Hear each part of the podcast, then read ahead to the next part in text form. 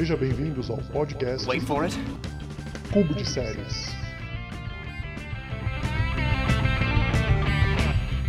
E é isso aí, começamos o nosso primeiro episódio deste nosso lindo podcast, o Cubo de Séries, para falar de séries de TV, séries em anime, séries em qualquer coisa que você possa imaginar nesse programa. E eu sou o Diego Ramon, o seu anfitrião, e vou chamar agora os participantes. Stephanie Luiz. Olá, boa noite. Que coisa deliciosa, né? A gente juntar duas coisas tão gostosas: séries e podcast. Exatamente. Temos também o nosso queridíssimo Matheus Ribeiro.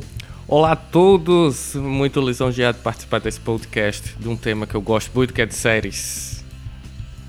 Exatamente. E por último, e não menos importante, Gabriel Souza. E aí galera, tudo bom contigo? É, Os últimos serão os primeiros, né? Então, por isso aí que eu fiquei por último. Com certeza. então fique ligado que logo depois da vinheta voltamos aí com o primeiro episódio, que é nada mais, nada menos que Netflix.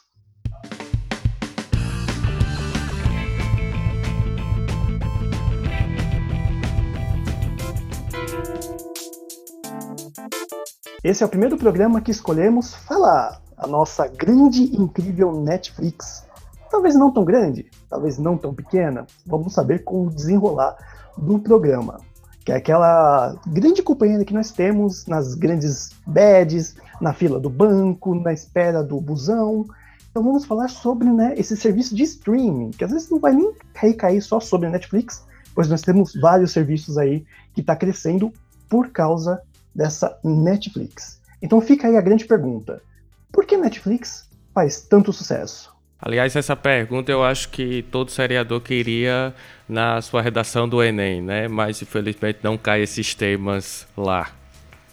Se caísse, todo mundo ia tirar 10, né, também. Com certeza. Então, bom, gente, vamos falar um pouco sobre o surgimento da Netflix. Acho que é legal contextualizar essa, essa história, né, de como começou, como surgiu, quando foi criada, né? A gente teve aí já um bom tempo aí antes de começar a gravar.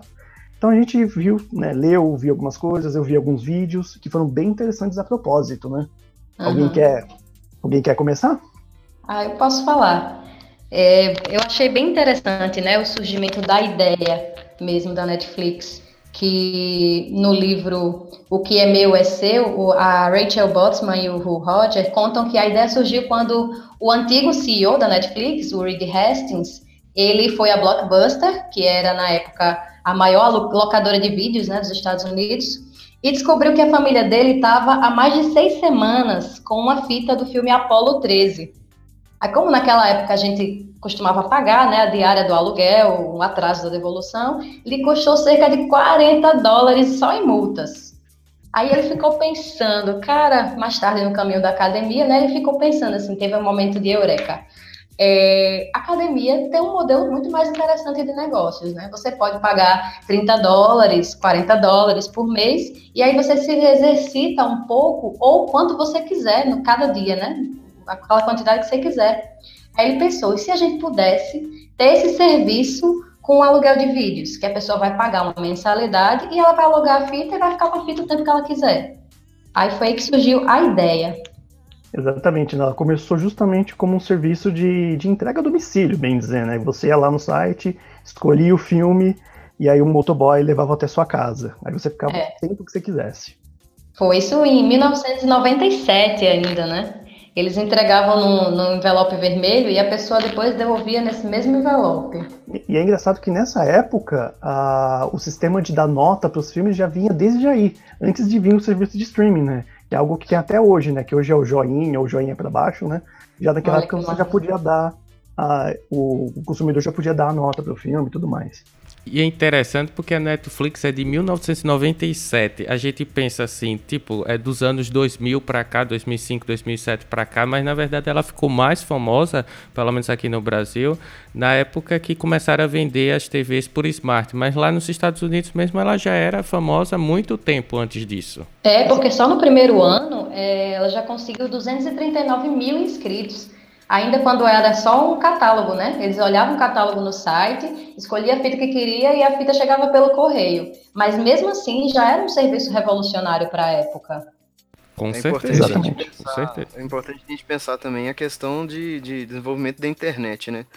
Porque Sim. o Matheus falou um pouco sobre é, a questão do sucesso aqui no Brasil, mas se a gente for parar para pensar um pouquinho, o desenvolvimento da tecnologia nos Estados Unidos, ele vai desenvolvendo muito mais rápido que um país que, que é emergente, no caso, né? E, com- como a Netflix é um serviço que surge através da internet, é, esse atraso, en- entre aspas, é atraso para fazer um sucesso no, no, no- no Brasil, acho que, que dá um pouco também por essa questão de, de, de questão de qualidade de internet e tal.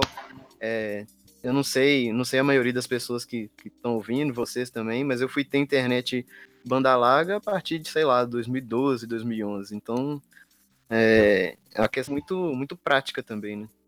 É verdade. realmente. Sim, sim, sem eu- de dúvidas. tem um certo caminho andado aí pela frente, né? Eu demorei, demorei um pouco para começar a aceitar as novas tecnologias, né? Tanto que eu só fui ter um, um MP3 quando eu tive meu primeiro celular. Eu nem comprava MP3, eu achava que não ia dar certo, né? Aham, A verdade. gente vai aceitando depois de mais velho. E também não é para menos, né? A própria Netflix surgiu no Vale do Silício, né? Que é ba- basicamente o vale do empreendedorismo, da, da tecnologia, da inovação, né? Sim, com certeza. É, e ela surgiu em, do- em 1997, em 2007 que ela começou a migrar, né, para a plataforma online, só que só que em 2010 é que na verdade eles lançaram um serviço de streaming. Então a gente tem aí uns três anos que eles começaram a fazer esse catálogo. É, é, Tem até um vídeo muito interessante que é do Tecmundo que fala sobre a história da Netflix e eles levaram esse tempo todo mesmo para colocar todo o conteúdo que eles eh, tinham no catálogo físico, né, de DVDs para ser online. É, porque eles tinham um catálogo muito vasto, né? Tinha até 70 mil títulos no catálogo físico. E aí, quando eles começam o serviço online, ainda no instant viewing, eles começam só com mil títulos. Então, assim, para quem estava pagando por aquele, por aquele catálogo maior, não parecia ser muito lucro, né? A princípio. Mas aí depois eles começaram justamente a ir adaptando e aí colocando cada vez mais coisas e começando a produzir também, né? Em 2011 eles começam a se dedicar às produções originais, que foi o que impulsionou ainda mais a Netflix. Sim, House of Cards foi o primeiro, né, que eles produziram assim e tiveram mais sucesso.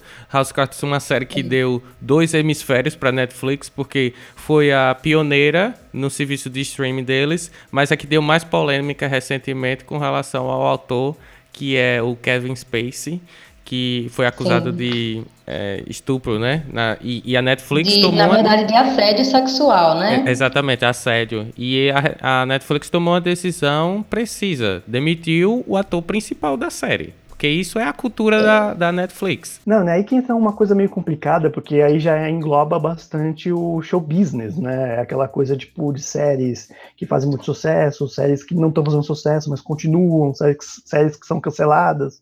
Né? São, aí são mais decisões que vai além de um serviço de streaming, né? É verdade. É, uma coisa que é interessante é, sobre House of Cards, na verdade, House of Cards ela nem foi a primeira série, é, a primeira produção original, né, da Netflix, mas ela foi a primeira que ganhou essa visibilidade toda, porque ela foi um divisor de águas, né? Antes da, da House of Cards, as grandes premiações elas não consideravam as produções de streaming como sendo um- uma, coisa que valesse a pena. Elas eram, inclusive, é, avaliadas à parte. Mas House of Cards chegou com uma força que não pode ser ignorada, né? Então os críticos tiraram o chapéu para a série, ela é, inaugurou a presença da Netflix entre as grandes categorias, e inclusive ganhando vários prêmios, né? Sim, sim. Também na época o Kevin Spacey não tinha ainda lidado com todos esses problemas. E ele era, pô, Kevin Spacey, né? Um ator consagrado em Hollywood, numa série da Netflix. Merece talvez participar de premiações e tudo mais, né? Sim. Mas eu acho assim, por exemplo, o que ocorreu com ele é porque reflete muito a cultura da Netflix.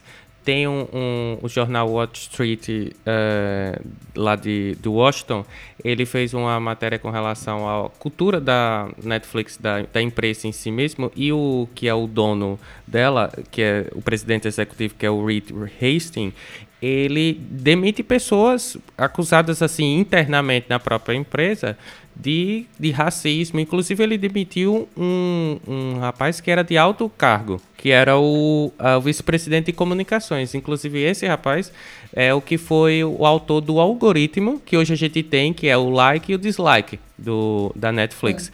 Porque esse rapaz, em um comentário infeliz na, nas próprias reuniões, é, falou a palavra nigger. Para quem não conhece, é, essa palavra é, denigra a imagem dos negros. E aí ele fez o maior escassel lá dentro, né, o, o, o Hastings. Então eu acho que quando, por exemplo, surge assim alguma coisa é, envolvendo um ator de uma série que é produzida pela própria Netflix, acho que tem um dedo realmente do Hastings aí, do diretor, para sanar isso aí tudinho, porque é, é, o que eles criam, né? Eles ficaram criados, foi melhor, eles criaram conteúdo para o público da internet, então o público da internet é muito disso. Vê alguma coisa, já faz tipo um tribunal. Cara, eu achei incrível, na verdade, essa solução de colocar ele para fora, porque assim, eu achei muito corajosa.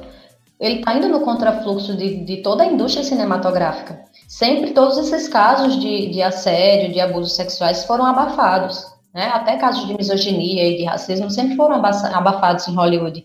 E aí a Netflix ter essa coragem de botar para fora o ator que era o principal da série, e aí também a, a Robin Wright, né, que era a, faz a esposa dele na, na série, do Kevin Spacey na série, ela ascendeu assim de uma maneira incrível também, né? Porque ela foi lá lutar para que a série não fosse cancelada, que tivesse uma continuidade dessa temporada que eles estavam produzindo, porque também se fosse cancelada, o pessoal não seria pago, né? Então, assim, tem colegas lá do, da, da gravação, atrizes que participaram, que disseram que a, a Robin foi quem liderou esse movimento para que a série não fosse cancelada quando o Kevin foi demitido, né?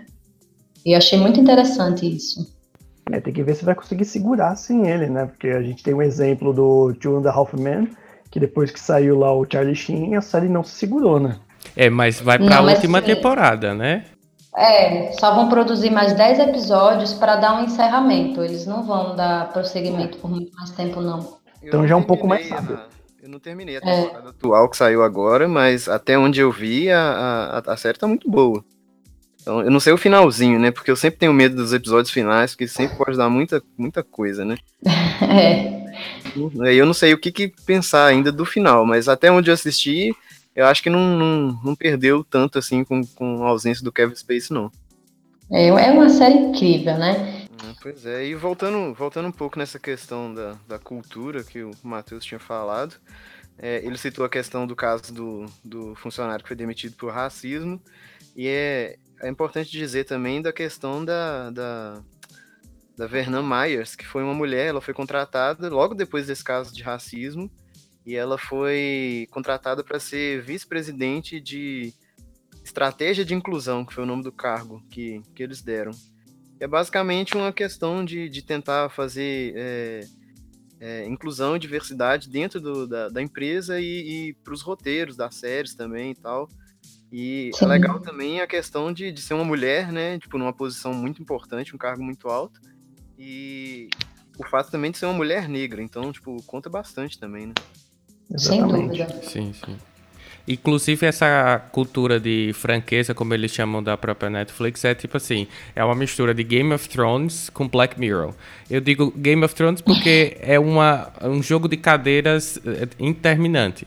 Toda hora tem alguém que sai por algum motivo e coisa e tal. E Black Mirror, porque o, o Hastings, ele faz tudo publicamente. Ele vai demitir uma pessoa, ele manda um e-mail, aqueles e-mails é, de, da empresa mesmo, para todo mundo dizendo. E, tipo assim, eles montam uma reunião com todos os funcionários e vão mostrar por que, que a pessoa foi demitida. Então, tipo, isso é muito Black Mirror, né? Você vê, assim, seu chefe sendo demitido... Nossa porque ele cometeu alguma coisa que, segundo o Hastings, né, é alguma coisa que vai de encontro à cultura da, da empresa. Para vocês terem ideia, lá nos Estados Unidos, 80% é, da contratação dos funcionários em empresas de tecnologia, como a Netflix, é feita por análise curricular, é feita por competências técnicas. Já na Netflix, segundo a reportagem, né, fala que 50% é encaixe cultural com a empresa e 50% em competências técnicas, ou seja, eles valorizam muito o que a pessoa faz na internet, né, ou fora dela, ou então no próprio espaço da Netflix, né? Essa franqueza aí às vezes pode dar uns problemas, como poderia, como deu, né, com Kevin Space. É bem um caso que a Disney faz também, né? A Disney tem muito disso, né? De saber se a pessoa tem uma, uma boa participação nas redes sociais, se não, se não posta nada tipo de pedofilia ou, ou de outras coisas, né? É, tanto que teve aí o caso do diretor lá do Guardiões da Galáxia que, né? É, o James Caiu Gunn fora. demitido. E tá essa treta toda aí, porque muita gente querendo ele de volta e eu acho que a Disney não vai arredar o pé, não. Vai nada. É, a Disney segue muito essa ética, né? Que é própria dela e também de muitas empresas, né? Convenhamos. A Lady House of Cards tem Orange is the New Black, né? Que foi bem próximo ali do ano de lançamento e que deu muito sucesso na Netflix, principalmente por premiações no Emmy. Foi isso que alavancou muito a série e o pessoal começou a conhecer muito, né? Porque é uma, a o Emmy é uma das, é uma das primordiais premiações lá dos Estados Unidos na questão de é, séries de TV americana. Onde teve muita inclusão também, né? A gente teve, empresa de feminino, a gente tem personagens de várias etnias, de várias sexualidades, né? Acho que começou Exatamente. essa coisa no, no Orange mesmo, né? Pois é, além do Orange is the New Black trazer essa discussão feminista, ele não traz o feminismo que já geralmente é mais visto, da mulher branca que está lutando por direitos. Ele traz diversas narrativas de brancas, de negras, de latinas, dentro de um contexto complicado que é a prisão, né? Mesmo que, que as pessoas. Tem muita gente que critica o fato de que acham muito tranquila aquela prisão. Mas eu acho que tá passando a mensagem, sabe? Tá sendo suficiente para passar a mensagem de como aquelas mulheres, mostrar a história de como elas chegaram ali, mostrar a- o movimento de, de superação delas dentro da, ou de superação, ou de evolução, ou de involução, né, delas dentro da cadeia, assim, eu acho incrível a ideia. E era pra ser só a história da, da Piper, né? Que é baseado no livro da própria mulher que foi presa, né? Só que as outras Sim. personagens ficaram tão conhecidas que falaram, vamos contar mais sobre elas. né? É, se fosse só sobre a Piper, eu acho que não ia segurar a onda muito tempo, não. Não mesmo. Apesar de que eu não assisto mais, porque o terceira temporada eu não curti muito, né? Mas a primeira e a segunda eu assisti inteiro e gostei pra caramba, né? Mas eu não acho que a Pipe sustenta aquela série, conseguiria sustentar aquela série. Eu eu acho a história dela, até o momento que ela foi presa, que a gente conheceu o porquê, né, o motivo coisa e tal, ali já poderia, se fosse só focado nela, acabar a série. O que é mais interessante é É. justamente as histórias das amigas, entre aspas, dela lá na, na cadeia. Exatamente. É, tanto deu certo que várias outras séries vieram depois, né? Até o Sense8 e outras séries que tem essa, essas inclusões, né? É, Nossa, Sense8 foi outro grande sucesso aqui no Brasil, né? Ah, o maior sucesso foi aqui no Brasil, né? Tanto que foi por causa dos brasileiros que o episódio final foi feito, né? Justamente. É, Aliás, Sense8, que eu depois de Marco Polo, imaginado. Sense8 depois de Marco Polo foi a polêmica da Netflix. Começou a onda de cancelamento, ah, um, ala- um avalanche, na verdade, que parecia que não ia acabar. Começou com uma série que era bastante caríssima, eu acho que poucas pessoas assistiram, que era The Get Down. Depois atingiu Marco Polo. E por último atingiu, atingiu Sense8. E todas essas três aí foram por questões financeiras, né? Produções muito caras. É, Sense8 mesmo tinha orçamento de episódio de alçado em 9 milhões. Então, para Netflix tirar isso aí é, de pessoas que pagam, deve ser muito ruim fechar a conta disso, viu? Acho Você imagina, né? um- Uma série com tanta gente que tem que estar viajando o tempo todo para vários países. Não, realmente muito caro, muito complicado manter. Aí hoje em dia eu acho que a Netflix ela tá muito 8 ou 80. Ou ela faz uma produção assim, com o que vai uma boa parte de grana, ou ela faz uma, uma produção até mais, mais apática, assim, né? E às vezes eu acho que hoje em dia ela tira pra tudo que é lado, né? A série foi. foi ah, fugiu a palavra. A série ela, ela tentou ir para vários canais, vários canais deram pé na bunda e a Netflix parece que falava: não, vem cá, a gente faz para você. Parece que elas não olham né, o conteúdo que tá vindo. Então tem muita coisa que eu julgo que não é boa assim na Netflix. Mas será que isso não é um reflexo do sucesso que a House of Cards teve? Porque assim, é, a House of Cards foi uma série que eles tentaram produzir por várias emissoras de TV já mais, já mais consagradas e nenhuma aceitou, né? É que, é, depende do e conteúdo. aí a né? Netflix abraçou e fez e foi esse sucesso. Talvez ela tem, eles tentem ganhar um novo sucesso dessa forma, né? Ah, vamos tentar produzir, ver aí é que bomba. É, eles acertam, né? Caso, no caso de Stranger Things, pelo menos na primeira temporada, eles acertaram em cheio, né? Só que eu nem Tá. sempre vejo isso.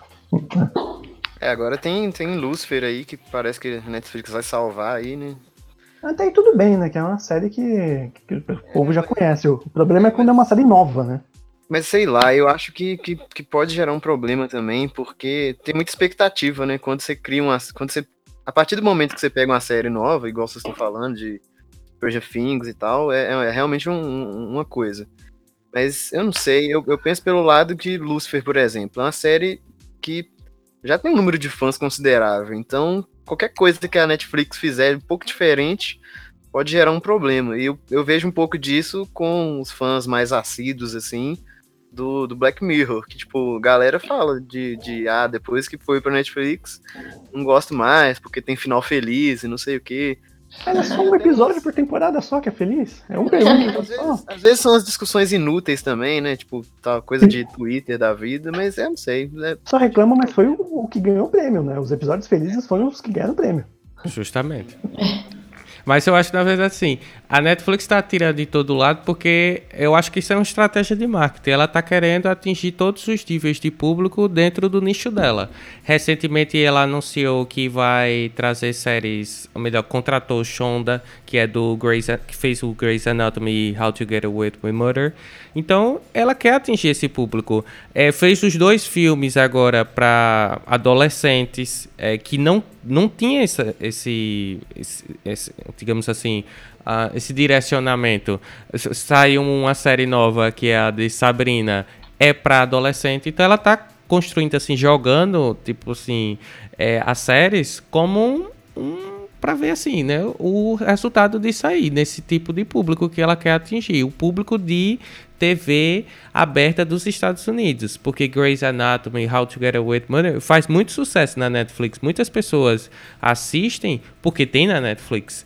Então eles É, querem pegar justamente esse público que assiste e que continue assistindo e que provavelmente quando a Netflix lançar algo semelhante a essas séries, eles assistam conteúdo original da Netflix. É que pra mim o grande trunfo que eu acho da Netflix é essa coisa, né? A pessoa fala, ah, você já assistiu a série X? Ah, mas tem na Netflix? Acho que já começa por aí.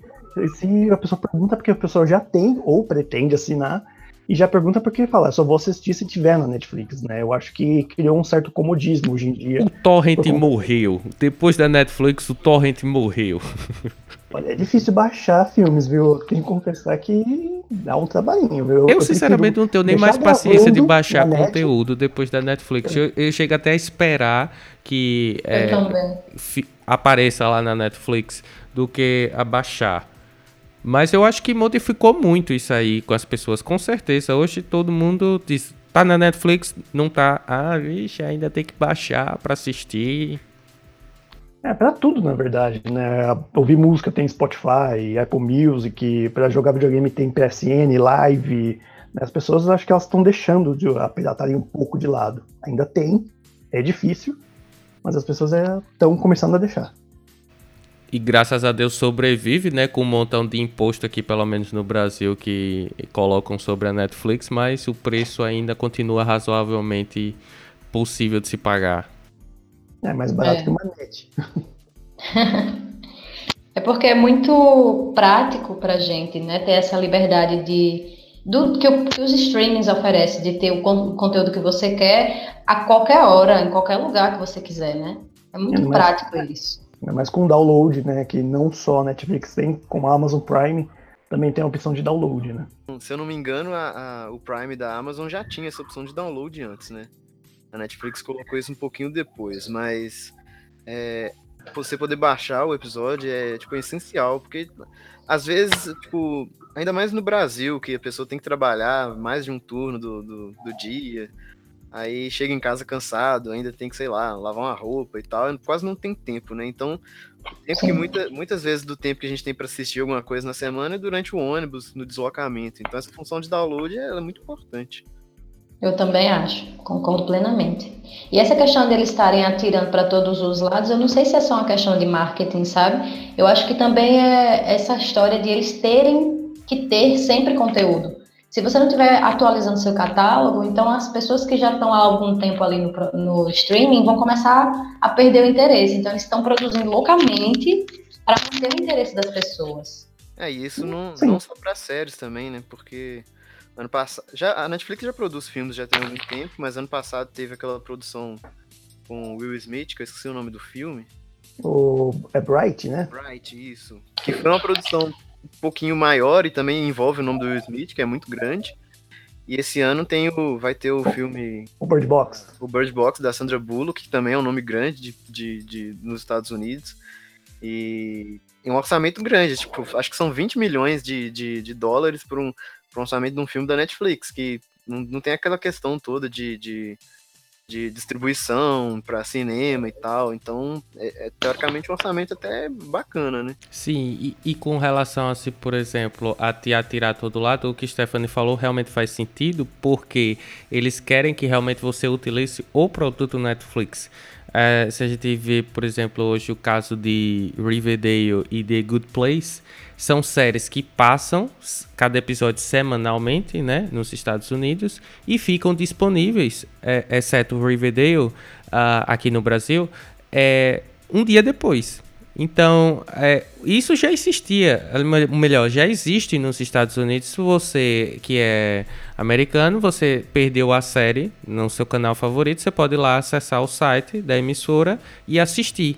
Mas aí a Netflix pensou o quê? Nossa, vamos colocar na Netflix porque a gente quer que a pessoa assista, consuma Netflix, porque ela vai assistir aquele The Good Place ou Riverdale, por exemplo, e provavelmente a gente vai dar uma recomendação para ela e ela vai continuar assistindo outra coisa e possivelmente essa outra coisa seja da Netflix. Então eles querem realmente que a pessoa consuma o produto da Netflix. Que aí também a Netflix não fica se submetendo às produtoras, né? As grandes produtoras. Ela se torna produtora do seu próprio conteúdo. Sim, eu vou trazer agora aqui um pouco aqui para a nossa banca uma outra discussão, ainda mais depois de hoje, né? Que a gente está gravando bem no dia que o Demolidor foi cancelado, né? Essa coisa da parceria que a Netflix fez com a Marvel, que aparentemente está acabando, né? Eu vejo isso como que a, que a Disney se arrepende de ter feito esse, esse contrato, né?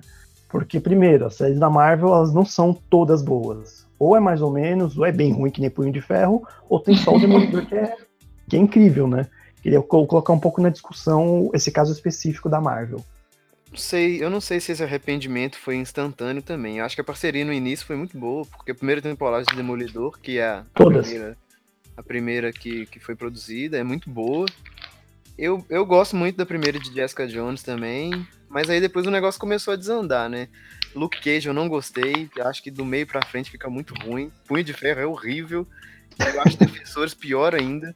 Mas eu não sei. Eu acho que muito dessa questão da, da, da, da Disney com, com. Da Disney Marvel, né? Com, com a Netflix é, é, o próprio serviço de streaming que a Disney vai lançar, né? Não sei. É, não, sei se, não sei se é tão um arrependimento assim. Acho que foi até produtivo, né? Pra, pra, pra tipo, tentar testar possibilidades também. Então, por exemplo, eles sabem da, da, da que, por exemplo, Daredevil deu, deu, um, deu um, um público muito grande. É, a última temporada do, do, do Demolidor, foi, eu gostei bastante. Então, tipo assim, você já tem um público. E a partir do momento que você faz esses testes e tal, você consegue ter uma noção de quem assiste, quem não assiste e já dá uma, uma perspectiva também do, do que eles podem fazer ou não no, no serviço de streaming deles, né?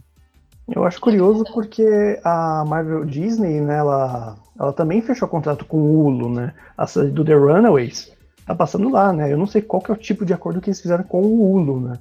Porque por isso que eu falo isso, né? Porque você cancela com uma, mas continua na outra, né? Ou será que vai cancelar com a outra também? É, talvez eles estejam fazendo esse processo lentamente, né? Vendo, cancelando primeiro as que fazem mais sucesso, que eu não sei, porque realmente Daredevil é a melhor série da Marvel, né? Que tá passando na Netflix. Eu gostei também de Jessica Jones, mas Punho de Ferro, nossa senhora, é ruim demais. O, o Luke Cage, eu ainda gostei da primeira temporada, porque assim, ela traz aquela coisa forte do protagonismo negro e das histórias, né, construindo as narrativas. Mas é, a própria narrativa, a própria construção do personagem, para mim é um pouco entediante. Esse personagem que é totalmente bonzinho o tempo inteiro. E aí a segunda temporada, você sabe para onde ela vai. Então, assim, eu acho que tirar o Daredevil para botar no seu próprio streaming é uma jogada mesmo de, de negócios, né? De marketing também. A questão... Vocês vão deixar, né? Porque Disney tem essas coisas de não colocar nada adulto e tal.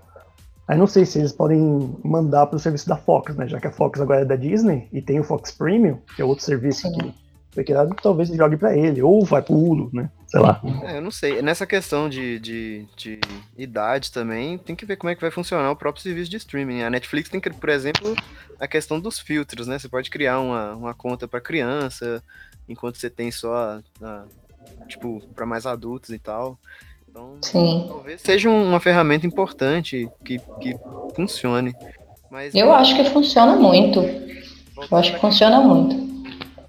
Do, do protagonismo negro do, do Luke Cage, eu também acho muito legal, tipo, é um dos primeiros heróis negros que tem protagonismo, assim, numa série e tal, mas, não sei, né, eu acho que a temporada foi muito fraca e eles podiam ter aproveitado melhor o, o, o Gotham Mouth lá, o, o vilão, tipo, não sei, acho que poderia ter sido um pouquinho melhor. É, eu achei que, achei que o roteiro foi fraco também. Se eles tivessem desenvolvido melhor a história do, do Cottonmouth, ao invés de trazer aquele outro vilão que era irmão dele, acho que teria sido muito mais interessante. É, era um ator ganhador de Oscar, né? Eu também senti muita falta. Eu Falei, pô, mas já morreu assim, o cara tipo um ótimo ator que fez o Cottonmouth. Deveria continuar, né? É, o cara morre, ser. tipo, no meio da temporada, do nada, só pra poder introduzir aquele outro maluco lá. Que, tipo, eu acho muito fraco. Aquela luta final do, deles na, na, na rua, aquilo é muito triste, eu achei muito fraco. Também diferente de, de Jessica Jones, né? Que foi um vilão bem mais mental, não teve luta, mas só o que ela teve que brigar com aquele vilão que controlava as pessoas, aquilo foi muito bom. Nossa, eu gostei muito de Jessica Jones. Porque teve né? camadas mais profundas, né? Assim, tanto da construção da própria personagem, né? Da trajetória dela, do- dos sofrimentos dela e tal, quanto da, do roteiro em si. Muito melhor. Eu acho Jessica Jones bem a cara da Netflix mesmo, assim, entendeu? Mas independente assim da qualidade, ou que deu sucesso ou não, eu acredito que a Disney, na verdade, viu que dá sucesso. Um serviço de streaming dá sucesso e as pessoas pagariam para assistir. Então, os estúdios acordaram assim para o século 21, digamos, e decidiram realmente lançar seus negócios. A Fox mesmo, se tirar Friends do catálogo da Netflix, vai ser um baita problema, porque depois que tiraram How I Met Your Mother, foi uma negação. O pessoal caiu em cima da Netflix. Muito embora não seja nem a culpa dela, né? Mas Certo. E, bom, alguém tem alguma coisa mais a acrescentar? Alguma pergunta, alguma indagação? Ah, só uma coisa que eu acho interessante que a gente acabou não citando é que a formação do catálogo do, da Netflix, ainda em 2013, numa entrevista que o CEO da, da empresa falou, ele disse que eles se baseavam né, para fazer, para organizar o catálogo deles, eles se baseavam no levantamento sobre a pirataria, para decidir o que é que era popular na rede, o que é que não era. E aí ele disse que a pirataria era um ótimo indicador de demandas que não eram atendidas. Aí a partir daí ele ia e construía o catálogo da Netflix. Via nas ruas o que é que estava rolando, o que é que a galera estava copiando, e ia lá e botava no seu catálogo. Achei isso super inteligente. mais uma prova que o marketing da Netflix realmente é bem construído, viu? O cara era muito inteligente, né? Assim, e um diferencial competitivo da Netflix em relação às grandes emissoras é que não importa a audiência que elas atinjam, né? Com as séries, com filmes, seja com o que for, e com o dinheiro que eles ganham com patrocínio, sei lá o que seja, mas eles sempre vão estar limitados a 168 horas semanais.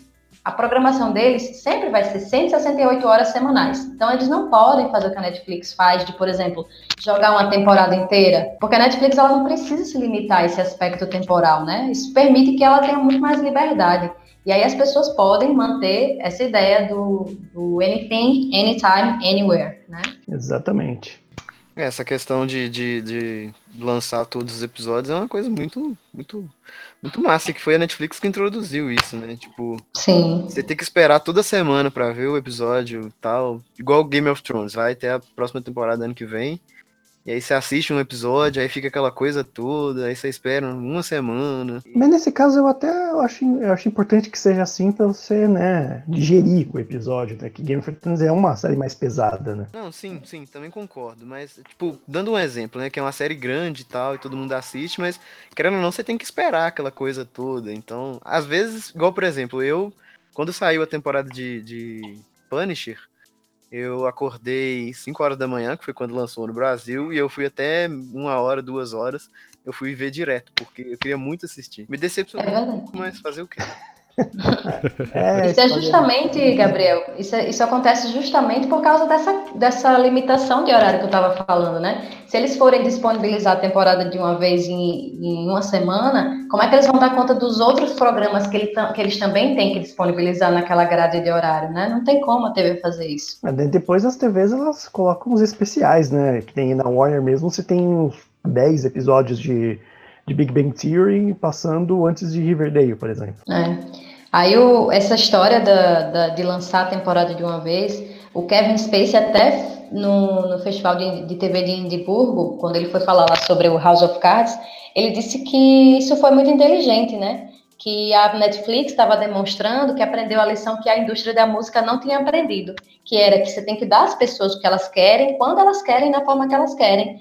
E se for um preço razoável, elas muito provavelmente vão pagar pelo conteúdo ao invés de roubar, né? Ao invés de piratear. Inclusive, oit- 88% é, das pessoas entrevistadas pela uma pesquisa pública da Elderman, que foi publicada na revista Forbes, é, relatam que gostam de assistir o primeiro episódio e assistir o resto da temporada para comentar justamente com os amigos, entendeu? Então, a Netflix é, tirou esse modelo linear, que é você assistir né, uma vez por semana um episódio na TV americana, para lançar o, o assistir até se entupir. Então, é, revela muito também da, da, da questão do povo que assiste, né? A gente, por si só, já é ansioso. Então, quando você assiste o primeiro episódio, é, você quer assistir os outros. Eu, por exemplo, quando assisti Orphan Black, na época não tinha na Netflix, mas a primeira temporada eram 10 episódios. Eu não fiz mais nada na minha vida naquele dia. Eu assisti 5 episódios de manhã e os 5 episódios restantes pela tarde. Game of Thrones eu maratonei em 3 dias. Ou seja, você não tem. ah, Você não faz vida assim quando você é, assiste alguma coisa que você gosta. Então, lançar isso aí, a temporada por completa. E outra coisa, mundialmente. Quando a Netflix lança, ela lança para o mundo todo. Então você não tem esse negócio de esperar. Quem sofria muito pela TV por assinatura tinha que esperar lá sair dos Estados Unidos para chegar aqui no Brasil. Às vezes eh, chegava por outro, eh, por outra emissora que não tinha nada a ver do estúdio. Então tudo questão que de contrato, tudo questão burocrática. Então a Netflix acabou com isso, porque ela entende realmente que o público da internet quer uma coisa rápida, fast food. E eles conseguiram fazer isso. É É um verdade. ótimo nome. Fast food, você ficou perfeito. Mas também vai de pessoa para pessoa, né? Tem as pessoas que gostam de maratonar tudo em, em 10 horas, tem pessoas que vão assistindo aos poucos. Eu prefiro assistir, por exemplo, dois episódios por dia, que eu acho que dá um tempo legal para depois não acabar eu ficar com aquela depressão pós-série, né? Mas Cara, assim, depende da série pra mim. Sim. Tem não, série que eu gosto muito de, de ir logo vendo, até porque a Netflix tem essa mania feia de terminar um episódio de uma forma que você tem que ver o próximo. Né? Putz, no meio de um acontecimento assim que você, ah, e agora eu tenho que saber o que aconteceu, aí você vai e começa a maratonar enlouquecidamente. Mas uma série como é, Black Mirror, por, por exemplo, eu não tenho condição de maratonar. Pelo menos as duas primeiras temporadas, assim, cada episódio era um- uma porrada, eu parava, pensava, tomava uma cerveja, ia conversar com alguém, porque não dava para digerir e continuar um atrás do outro, não. É, exatamente. O, o Black Mirror, como ele é um- uma história por episódio, né? Então aí você, né, precisa desse tempo, né? Porque é- são episódios bem fortes, né? Então, um por dia talvez acho que até muito.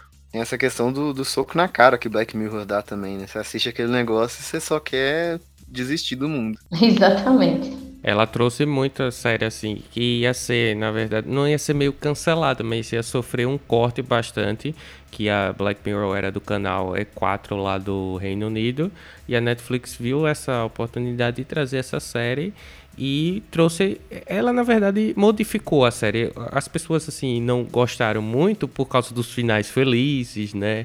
Diferente de White Bear que a gente tinha aquele urso branco da primeira temporada da segunda temporada melhor é, que não tem um final assim muito digestivo é, o de daquelas duas meninas é, tem um final um pouco feliz, né? Para Black Mirror é uma grande é um, um, um, Disney, né? Um final Disney para Black Mirror, mas é, tem outros episódios também que são um, um soco no, no, estômago. Aquele da do, do exército mesmo, aquilo é a nossa realidade nua e crua. Exatamente. E bom, e para a gente já ir finalizando o primeiro episódio vai ficar aí a pergunta e eu vou até colocar na ordem para cada um responder, começando pelos últimos que se apresentaram, que é por que a Netflix, por que a Netflix faz tanto sucesso?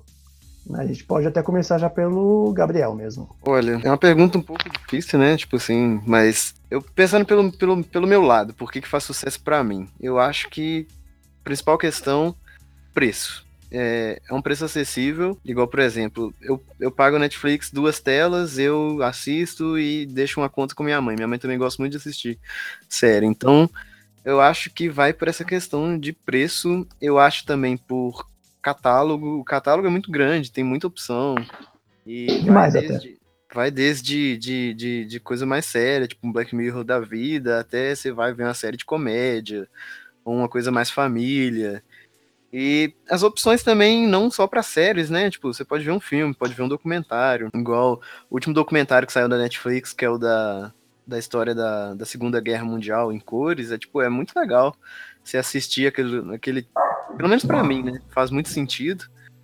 Então, eu sei lá, eu acho que as duas questões que mais, mais me atendem é preço e disponibilidade de, de, catálogo mesmo. Certo. Matheus? Para mim, eu deveria definiria assim, a Netflix com única único adjetivo, simplicidade, porque é barato.